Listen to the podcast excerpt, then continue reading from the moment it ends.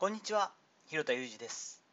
スポーツトレーナーとしてアスリートスポーツ現場でトレーニング指導をしたりスポーツ施設や現場のディレクションをしたりトレーニングやトレーナーの働き方について情報発信をしたりしています。最初に告知をします。週に1回日曜日の夕方5時からですねメルマガを配信しております。これはスポーツ現場に携わる専門家のキャリア作りの話が中心にはなるんですけれども私の試行錯誤2000文字から3000文字ぐらいで週に1回、えー配信しております。内容興味ある方はですね、紹介ページありますので URL 貼っておきます。ぜひご覧ください。本日は若いうちにお金のリテラシーを学ぶべき理由というお話をしていきます。定期的にお金の話もしていると思うんですけれども、音声配信の中でも大事なテーマですので、えー、意識的に入れるようにしていますけれども、個人事業主的な働き方をして22年目になっています。まあ、未だにですね、新しい今度はまインボイス制もありますから、法人の方はインボイス登録することはもちろん決めてるんですけれども、まだね、今までは実はしてなかったんですよね。勉強不足だと感じることばかりではあるんですけれども、実践を通してお金について学んできたと思っています。まあ、すごいシンプルなところで言ったら、税別、税込みでの提案の違いとかですね、源泉徴収の有無、法人で受けるか個人で受けるかみたいなところも含め、給与と報酬の違いみたいなところですよね。痛い目にたくさん遭いながらそしていろんな方に迷惑かけたり恥をかきながらですが今も勉強中だったりします。ただまあ一つずつ向き合ってきたことでですねお金についてのリテラシーがそれなりについてきたのはそれこそが私の大きな財産だと思ったりもしています。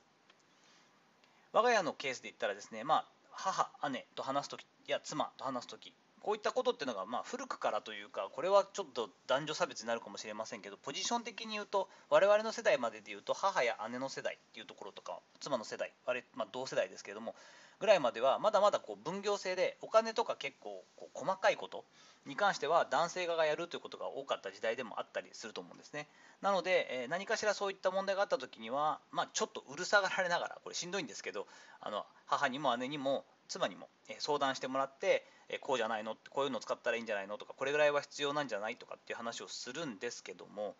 まあ、最近のことですが、まあ、母がですね生命保険会社のやり取りがあったらしいんですよね。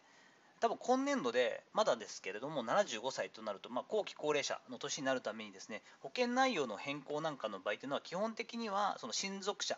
ね、第二神道とかあると思いますけどえそれの確認が必要同意がいる納得してもらってその方にも OK してもらってっていうのが必要になってくるという、まあ、親切なシステムですよね素晴らしいやっぱ大きな会社ですからのシステムの会社にその生命保険とかをかけたりしてるんですね。でそんなところで母から連絡があって、まあ、そういったことなんでちょっと話をしてくれって感じだったんですよね。その前たまたまですけれども、えー、渋谷の方に母が来てる時にそんな話もできたのでこれはこうだと思うよ。これはこうした方がいいんじゃない。これは解約でもいいんじゃないなんて話はしたんですけれどもまあ、端的に言ったつもりではあるんですけれどもなかなかこう本質的に母がそれを理解してるかというと、まあ、世代的にも性格的にもま難しいのは分かっていたんですがただまあこう言ってた話とそうするわみたいな話と電話でこうじゃあ最後確認なんですけどこれで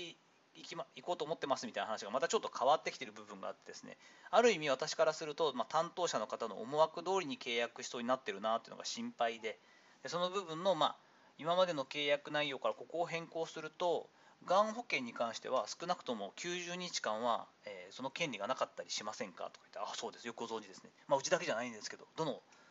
険会社もそうなってます。分かってるんですけどそれの説明はもちろんしてますっていうのは聞くんですけど結局1対1で話をしていただく時にどこに光を当ててどこを強調するかによって、まあ、正直この70代半ばの世代の、えー、段階世代の方に説明をする時っていうのは比較的メリットを大きく伝えてデメリットを小さく伝えるというのは簡単だったりもしますよね。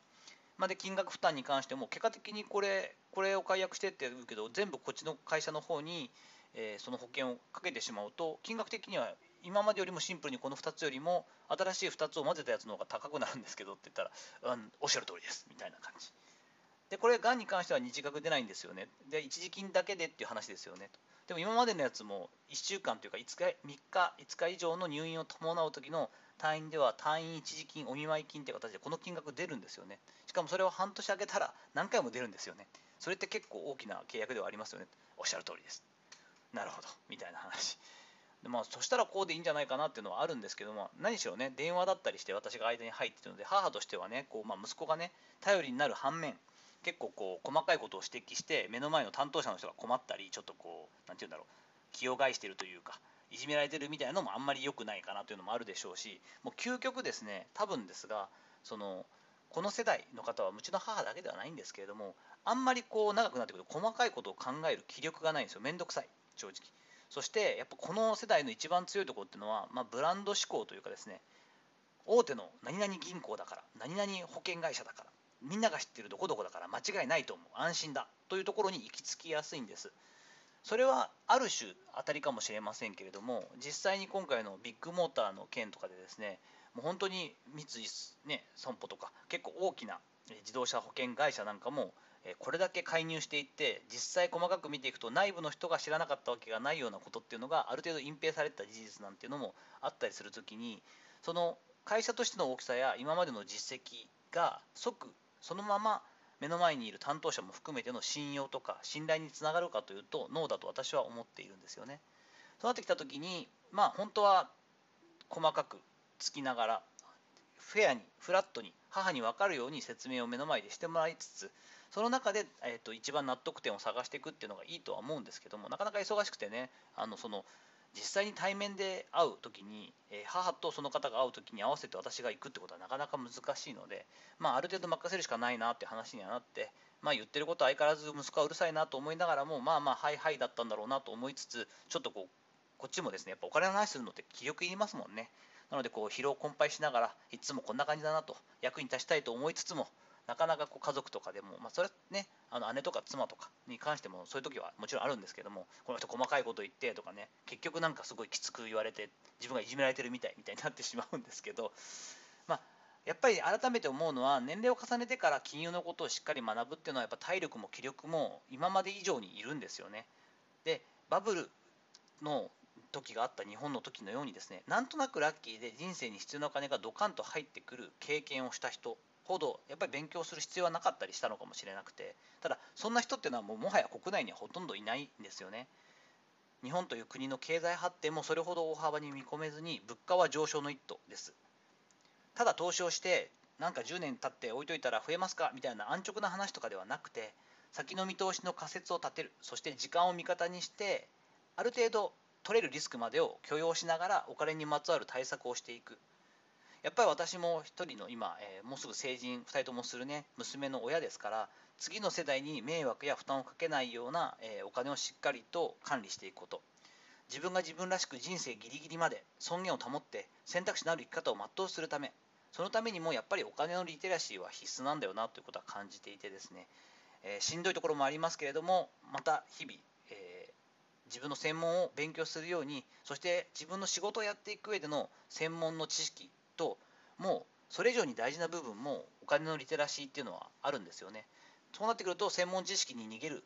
だけでなくてやっぱりしっかりと生活やお金について考えてそれについて学ぶってこともやっぱりしなければいけないことではあるので今後もですねコツコツとちょっとため息をつきながら自分である程度興味を持ってこういった勉強もしていけたらなと思ったりもしています。まあえっと、この中でもですねあんまり興味がないなとか、えっと、子供にどういうふうにお金の話伝えたらいいか分かんないなって方もいると思うので私も今まで読んできた本の中ではですねすごくいい本2つぐらいあるので、えっと、お金の教室僕らがおかしなクラブで学んだ秘密という物語形式になっているすごくでも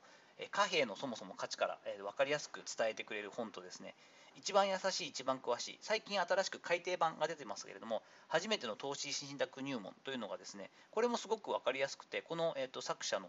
竹川美奈子さんか。っていうのもものすごく誠実で分かりやすい、えー、伝え方をしてくれる会計士さんかな。なので、えー、この2つの本の一応リンクも貼っておきますので URL 貼っておきますので興味ある方はぜひですね読んでみたり、えー、自分ご自身が読んだことある中で言ったらこういうのを進めてみたりしたらいただいたらいいかななんて思ったりもしております。さていかがだったでしょうか？本日ちょっと長くなってしまいましたが若いうちにお金のリテラシーを学ぶべき理由ということで私が考えていることをお話しさせていただきました。本日の話のご意見やご感想などあればレター機能を使ったりコメント欄にお願いいたします。いいねやフォローも引き続きお待ちしております。どうぞよろしくお願いいたします。本日も最後までお聴きいただきありがとうございました。この後も充実した時間をお過ごしください。それではまたお会いしましょう。広田裕二でした。